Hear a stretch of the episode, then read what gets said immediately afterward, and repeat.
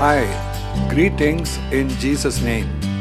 These are pointers along the way, which are brief Bible-based messages on the practical Christian life from Jacob Nainan at Comfort and Counsel, w w w dot c dash n dash c dot org. You can visit the website for articles, books, and videos. May the Lord bless you. This is pointer number one thousand one, and its title is Hearing God's Call. When we are born again, one of the things we desire is to serve God. Sometimes people think of serving God only in terms of becoming a pastor, preacher, or missionary. But just as there are many parts in our human body with different functions, there are many parts in the body of Christ also to serve God. Nothing is superior or inferior to another, because God needs all of us, and He assigns unique roles to us according to His choice. First Corinthians chapter twelve, verses four to seven. Now there are varieties of gifts, but the same Spirit. And there are varieties of ministries, and the same Lord. There are varieties of effects, but the same God, who works all things in all persons. But to each one is given the manifestation of the Spirit for the common good. Our aim must be to be faithful with whatever God entrusts us with, not to desire any role that someone else has, or to think that our work is insignificant. When God chooses to ask one of us to do something, let us remember that He will give us whatever we need to carry it out. One question that usually comes up in many minds in this context is, what does God want me to do? There is an answer some people give that appears to be logical.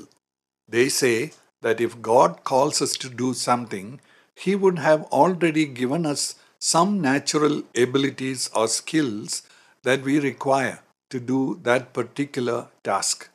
Or we may have some hidden abilities that we are not yet aware of. And so, they say, God looks at our potential and decides what we should do. Therefore, if we can identify our skill set by looking at ourselves, we can then proceed to identify what God wants us to do. But this is just a natural way of looking at the subject. If Peter took this approach, he would have remained a fisherman instead of a fisher of men. Jeremiah, a priest rather than a prophet. Amos, a shepherd and a grower of figs and not a prophet, et cetera. Yes, many times God uses our natural abilities which He has given us. But isn't the call of God supernatural, asking us to do some things we cannot do without a supernatural help from God? For example, if a speaker is to be effective in the church, is what he needs a Bible college degree or an anointing from God to know what exactly is required to be spoken at different times, and to have the spiritual authority of God behind what he says?